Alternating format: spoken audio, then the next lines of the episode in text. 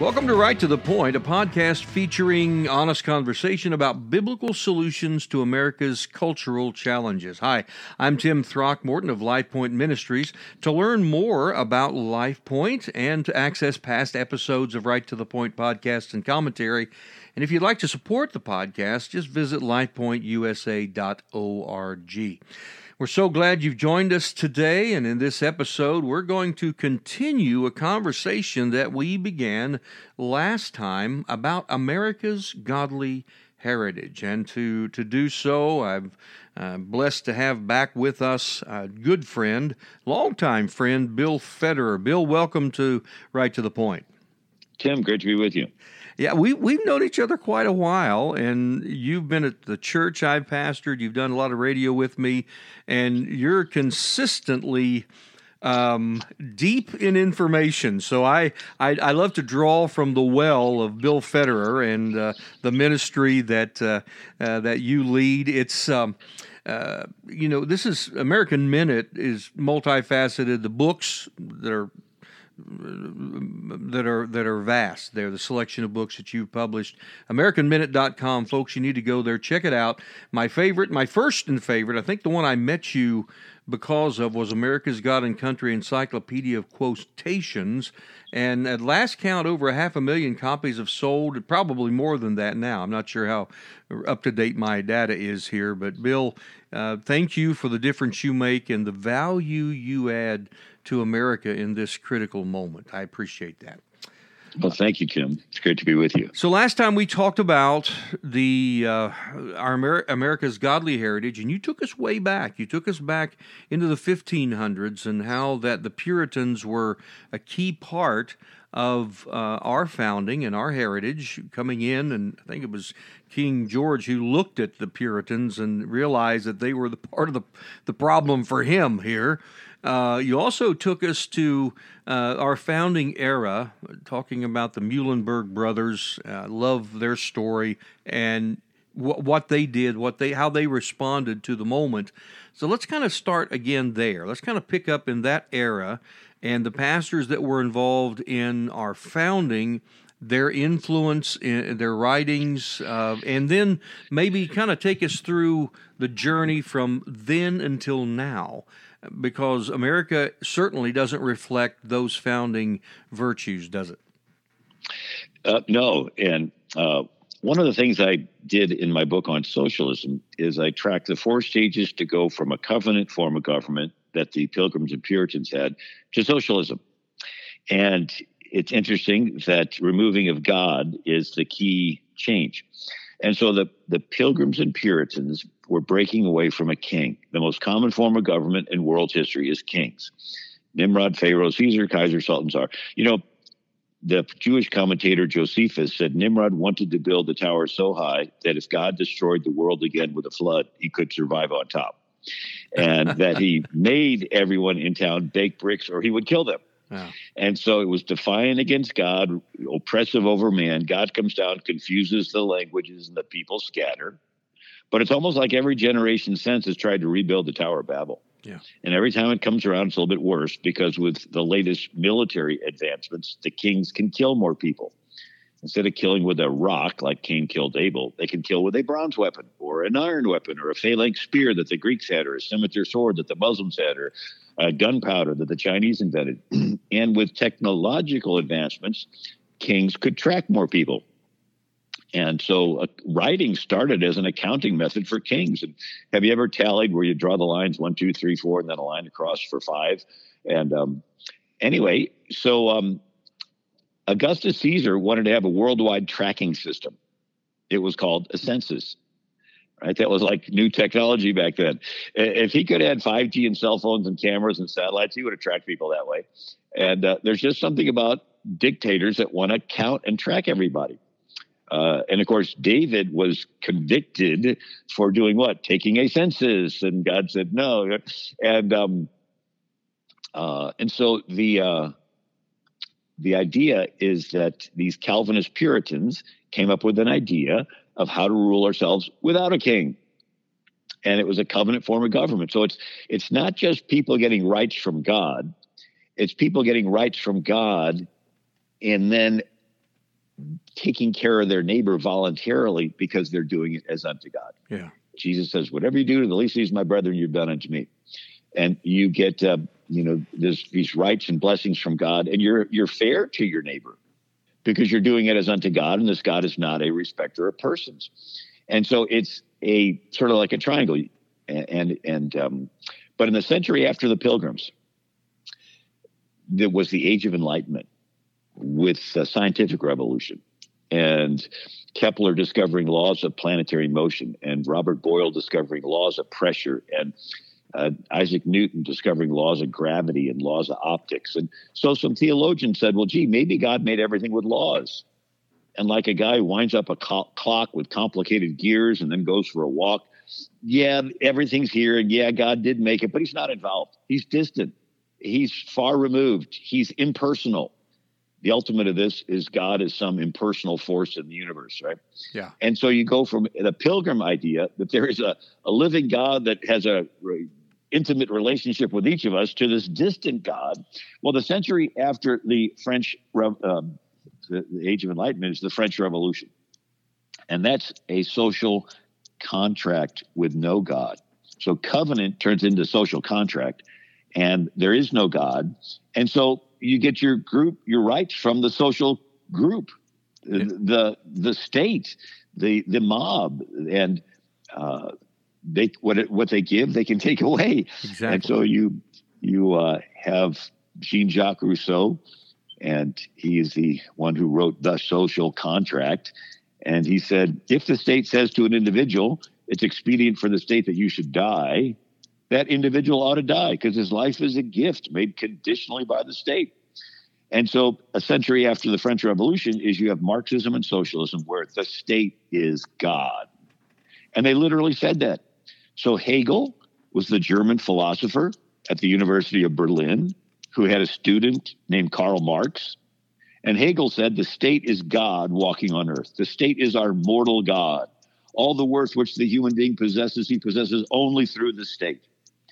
And um, and so this is the idea that okay, there's no God, and so there's no right or wrong. So who decides what's right and wrong? Well, the state does. Yeah. And um, uh, and you know the the Greeks did not believe in eternal life, and they thought, well, the best you could do is have have a statue built to yourself, and you'll be remembered after you die. And even though you will or you won't be existing, you'll you can sort of exist in a weird way in people's memory. Well, Hegel took it the next step and says, well, you don't want to just be remembered. If you can start an organization that continues after your death, then you can sort of keep on going, you know, with this organization. What's the biggest organization you can create? A government. Yeah. And so your highest purpose in life is to create and perpetuate big government. So you exist for the government's benefit. Whereas our founding father said, no, there's a creator and he gives us rights, and the government exists to guarantee to us our God given rights. So removing God transitions the government from your servant to your master. Removing God is like you, the government's purpose is not the policeman in front of your house protecting your house, it's the policeman moving into your house keeping you prisoner. Yeah. yeah. And so so that's the key. That's what transition from the pilgrims ruling themselves uh, without a king, uh, rights from God, fair to your neighbor, generous to your neighbor because you're doing as unto God. To the age of enlightenment, there's a distant God, and covenant turns into social contract. To the French Revolution, the social contract with no God. To Marxism and socialism, where the state is God. Yeah. And um, uh, there's a great quote from Eisenhower. He said, "In some lands, the state claims to be the author of human rights." if the state gives rights, it can and inevitably will take away those rights. Here, here. Our founding fathers had to refer to the creator in order to make their revolutionary experiment make sense. Yeah. We had to say there's a creator who gives us these God given rights. Therefore, the government's purpose is to guarantee to us our God given rights. And um, so we had to say that there was a creator and the king of england was infringing on our creator given rights and therefore he was abrogating his throne he was neglecting his responsibilities and therefore like an abusive parent uh, we're we don't have to submit to him uh, right? And so we were able. But if there is no creator, then what the king giveth, the king can take it away. So, so our founders had to claim that we had rights from the creator. Right. That's right. And and so this this freedom that was birthed in 1776 through the Revolutionary War, the establishment of this birth birth certificate, our Constitution. Uh, that has brought more freedom and blessing to the world than any other nation in history uh, has has is not what it was before. And so, what, what how did it begin begin to be torn down? I mean, in, in, a very real way. How did it begin? Maybe is there a moment? Is there a particular movement that began a century or two ago? How exactly uh, would you frame that and help folks to understand how we got here? And, and then we'll talk about what we can do in this moment. Yeah, so I wrote a book called Socialism The Real History from Plato to the Present. And the subtitle is How the Deep State Capitalizes on Crises to Consolidate Control. So, the most common form of government in world history is kings. The relatively few attempts for people to rule themselves without a king are called democracies and republics. Ancient Israel, the first 400 years out of Egypt, they had no king. Uh, ancient Greece, from uh, King Solon, who set up a democracy and then left town so that the people of Athens had to do it. And um, and then the Roman Republic. For 500 years, it was a republic. Now, the difference between democracy and republic, and a the word democracy has two meanings. One is a general reference to a popular government. Now, not popular like you're, you know, voting on American Idol. Yeah, uh, yeah. It's it means the population. Yeah. The populace, the people. Popula means people. And so the population gets to rule themselves without a king. So during the, you know, FDR comparing America to the Nazis, Truman during the Cold War comparing America to the Soviets, their speeches would be filled with things that says we're a democracy, um, but they're a dictatorship. You know. Yeah. So that's the general word. But as a functioning form of government, a democracy only worked on a very small scale where every citizen had to be at every meeting every day to talk about every issue. So in Athens, they had 6,000 citizens, and every day you had to go to the marketplace, the agora. And if you did not keep up with what they're talking about today, you are called an idiotus an idiot. It's like he doesn't know what we're talking about. He's he's behind the time. He's out of the loop, you know. Yeah, yeah. And um, so a republic is where you take care of your family and your farm, and you have someone in your place that goes to the market every day. They are your representative. Mm-hmm. Easy way to remember is the word republic starts with three letters, R E P, and the word representative starts with three letters, R E P. Uh-huh. So a Republican form of government is a representative. You're still the king, you, you're just ruling through your representatives so you can do other stuff during the day. Yeah. But democracies and republics are attempts for the people to rule themselves without a king. But what if the king wants the power back? Does he just ask for it? Hi, I'm I'm the king, and I, I want a um, authority over your life. Um, uh, can you give it to me? Okay, sure. Here you go. I was waiting for you to come around. Here, here you can take control of my life. No, and so there's two methods in which king kings can take the power back fear. When people are afraid, they'll give up their freedom in exchange for security ah. and and free stuff. Yeah. Right. And so uh, it's like a drug dealer takes over a neighborhood two ways. He can come in with guns and get everybody in fear, and they panic and submit to the mob and pay extortion protection money. Or the drug dealer's so nice he's giving away free drugs. Right? He's giving away free drugs, and uh, and then you want more free drugs, you're going to have to incrementally give up your freedoms. Yeah. And so it's a, um, a, a fast route and a slow route, right? A front door approach and a back door approach. It's like a hunter catches animals either through guns or bait. Yeah. Right? Sets a trap, lures the animal. You know, I was reading about how to catch wild pigs. okay. And they say you you put a post in the ground and you throw some corn down and the pigs come and eat the corn and ignore the post. The next day, there's two posts in the ground and some corn. Next yeah. day, three and four, and you start putting them in a semicircle, and then you start closing the semicircle, and you keep throwing the corn out every day. So pretty soon, there's just a little opening. and the pigs squeeze through the opening and they eat the corn and you close the gate and you caught yourself some wild pigs. There you go. Right. And, and so you, you get people to, so this is called uh, the Great Reset. So it's a twofold thing. One is they want to create a global collapse, a crisis that makes everybody panic and say, government, will give you control of your life. Just just give me a CBDC, central bank digital currency, so that I can uh, keep the economy going. And and and yes, you can track me and and turn it off and do your ESG score and everything. But you need a, a crisis that makes people pan, a pandemic, something that makes them surrender their bodies and their freedoms to the government. That's the fear side. But then there's the the the dependent side, right? You want to get everybody to receive free money from the government. And then the government says, oh, you want to continue this free money. Well, you're going to have to incrementally give up some more of your privacy, some more of your freedom, some more this, that. And um, so you you look at the uh, the scriptures. There's a verse that says, "The fear of man bringeth a snare." So fear brings a snare, a trap. And so that's what it says that when people are afraid, they will trade their freedom for security. They'll be trapped. And so whenever you feel yourself getting into fear, stop. Yeah.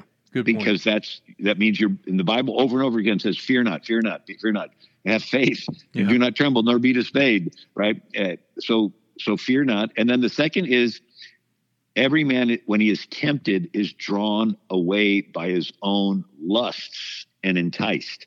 So it's your lusts that can uh, trap you. So it's either fear or or, or the lust. And um, and so I, in my book on socialism, I go through how to create fear. You have to create discord. When there's unity, there's it's all good, right? But then when you create discord, then you have conflict, then you have war, then you have insecurity. And could you, you could you do that by by making certain groups dislike other groups? yes, yeah, and uh, and so it's interesting. I was researching this in the Bible, and so in heaven, there's only one will for there to be peace. Mm-hmm. It is God's will. It is a good will. He made you out of nothing. He loves you. He wants to spend eternity with you. It's a good will. And so we pray the, the Our Father, uh, thy kingdom come, thy will be done. We're praying his will. Even Jesus in the garden sweat drops of blood and said, Father, not my will, but thy will be done. Yeah. There's only going to be one will in heaven.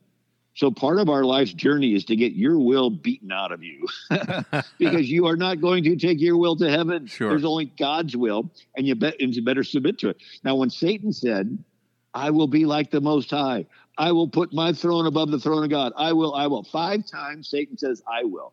He has got his will. It is not God's will. There are two wills in heaven. There's conflict and there's war. There's war in heaven. And Satan's cast out. And so Satan goes into the garden. And what does he do? He sows discord. The word devil in Greek is diabolos, which means to divide. Yeah. And then he gets Cain to kill Abel. And he brings discord, brings division. And then there's an interesting story of Gideon defeats a 100,000 Midianites. There is no threat to Israel after that. It is at peace. But Gideon has an illegitimate son named Abimelech, and he wants power. So he goes to the town of Shechem and he engages in race politics. Critical race theory, right? Ah. He says, Is it better for you that the sons of Gideon reign over you? Remember also that I am your flesh and your bone. Wow. Identify with me on a fleshly level. And then it says the men of Shechem said, Well, we got to support him because he is our brother.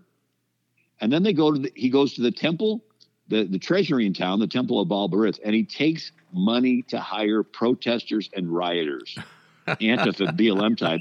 It says, and they gave him gave him three score and ten pieces of silver, out of which Abimelech hired vain and worthless persons which followed him. Wow. And what did they do? Violence. Yeah. And they went into his father's house and slew the sons of Gideon. And then the men of Shechem made Abimelech king. So here you have a country completely at peace, no threat, but on the inside you have somebody breaking people into groups saying, hey, side with me. I'm the same flesh and bone as you are. And, and let's take money, let's hire rioters, let's destabilize, and then get everybody in panic, and then we can usurp power. Wow.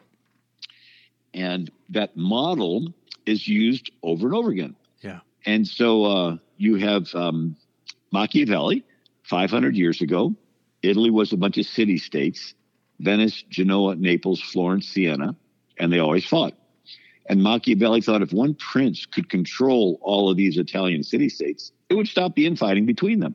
So he had a good end. And so he came up with this idea the ends justifies the means. Ah. The end of one prince controlling all of Italy is such a good end because it'll stop this internal fighting that any means necessary to get there is justified. Lie, cheat, steal. So if a prince wants to conquer a city in his quest to unify Italy, and the city does not want to be conquered, they would hate him. But if the prince pays criminals, like Abimelech did, hired vain and worthless persons to riot and smash windows and set things on fire, the people will panic and cry out for help. And the prince will come in and say, I'll help. And he gets rid of the very criminals he bribed to create the mess. Nobody would know the better for it. And everyone praises the prince as a yeah. hero. Yeah. So it's it's good marketing. You create the need and fill it. You go around the back of the house and set it on fire, and then you go around the front of the house and sell them a fire extinguisher and they'll pay anything for it and even thank you for being there. Bill, you know, as I'm listening to you, I'm thinking, you know, the, the absence of civic understanding in our culture today, knowing our history, but also knowing how government works and other governments worked and or didn't work. Without that, people don't don't know anything about government. You pick any any uh, primetime news uh, anchor, they've sent people out into the streets. They've asked them questions that my eight year old grandson knows the answer to about history or about geography, and they don't know the answers to those. And so, this our culture today is ripe for the picking, uh, for a tyrant to rise up. It, it's just custom made, isn't it? Yeah, it is. And um, so, so the Machiavelli idea there's a term it's called Machiavellianism, where you create or capitalize on a crisis to consolidate control. You know that quote a little more recently with Rahm Emanuel never let a good crisis go to waste. It's an opportunity to do important things that you otherwise wouldn't have done. So you and I see a crisis. Our response is how can we help people through it? They see a crisis. Their response is how can we usurp power through it? You know, I was listening to a speech of Peter Thiel, founder of PayPal at right. Stanford University, and he quoted a scripture of all things, First Thessalonians 5. And he said, The motto of the Antichrist is peace and safety. And he's talking about these globalists, and he says we should never uh, give up our fear of a globalist totalitarian government he says, I think we need to be less afraid of Armageddon and more afraid of the Antichrist. And it's like, wow. Is, first of all, it's interesting. Peter Thiel, founder of PayPal, quoting scripture and warning about these globalist one world government people. But what's he talking about? Less afraid of Armageddon. Well, Armageddon is the world's going to end. Uh, climate change, uh, everything's going to be terrible. We, we need somebody to save us. And along comes this Antichrist saying, Peace and safety. I'll save you from the Armageddon. Just wow. give me all the control of your life. Yeah. And so here's Peter Thiel, founder of PayPal, saying we need to be less afraid of this world crisis and more afraid of the people that are going to save us from the world crisis. That's right. That is right. Uh, Bill, and, um, this is good. This is good stuff. We're going to have about five minutes here, and I know I, I could listen to you all day. And, and folks, go to AmericanMinute.com these books, especially what he's quoting and talking about now, socialism, the real history from Plato to the present, to the present, families uh, who are homeschooling, Christian schools, pastors, you ought to read this. Uh, this is good information to help you and your people understand what's happening. So continue, Bill. I, I want to get that in uh, because we need everybody needs to know and understand these principles. Right. So the British Empire became the biggest empire on planet Earth. The sun never set on the British Empire. How did they get so big? Did they just walk into a country, right? Uganda, Kenya, India. Did they say, "Hi, uh, we um, we're here. We want to be the biggest empire on planet Earth. So so give us control of your country." Oh yeah, okay. Here are the keys. We were waiting for you. Is that how it happened? No. no. So let's look at how the British took over India. They landed in Bengal in 1714 and opened a trading post that turned into a trading fort which turned into them having guns and them giving guns to one kingdom and then giving guns to another kingdom and then sowing discord between the kingdoms. right? The diabolos, right? The devil sowing discord until the two kingdoms broke out in fighting each other and bloodied each other up and weakened each other. And then when they weakened each other up really bad, the British came in to restore order and they took control of both kingdoms. Yeah. And then they did it again and again and again until they took over all of India. I was with a Bishop Lawari of Uganda, and he was telling me there's 56 tribes in Uganda. And the British come in and would study them and say, okay, which ones can be the victims and which ones can be the oppressors? And they would stir them up to fight each other. And then they would take control of Uganda.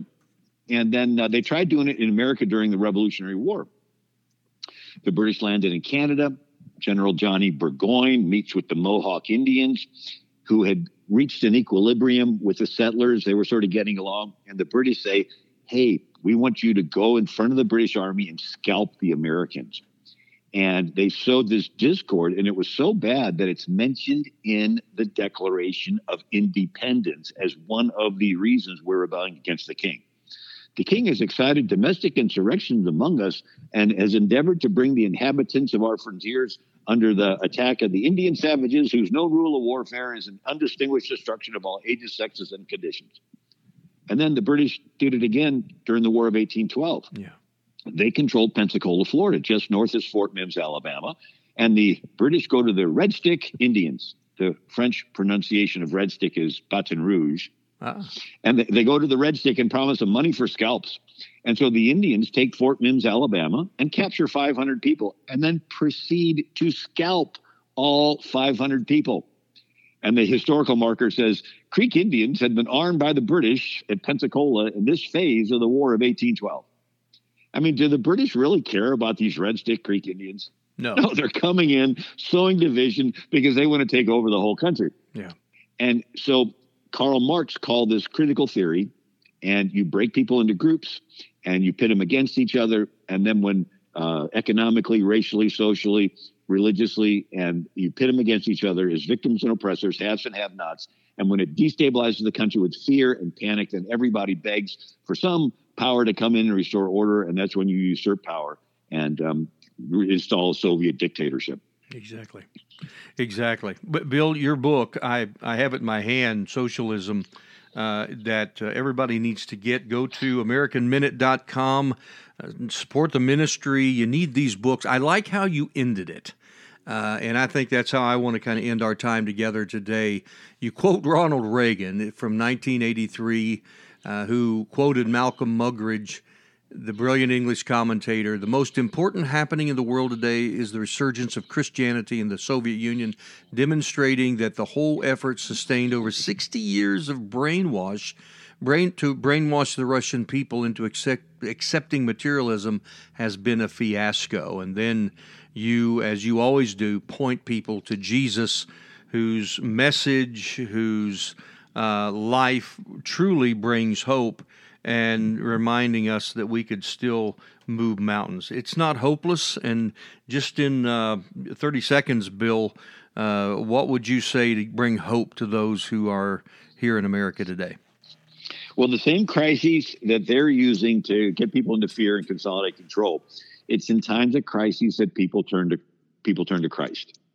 Right? You know, most people yeah. don't come to Christ when everything's fine and dandy. There's some crises, debt, discouragement, divorce, depression, and it's almost like the same crises is going to cause some people to uh, crater in fear and submit to the Antichrist and take the mark of the beast. But that same crisis is going to cause other people to turn to Christ and have a great revival.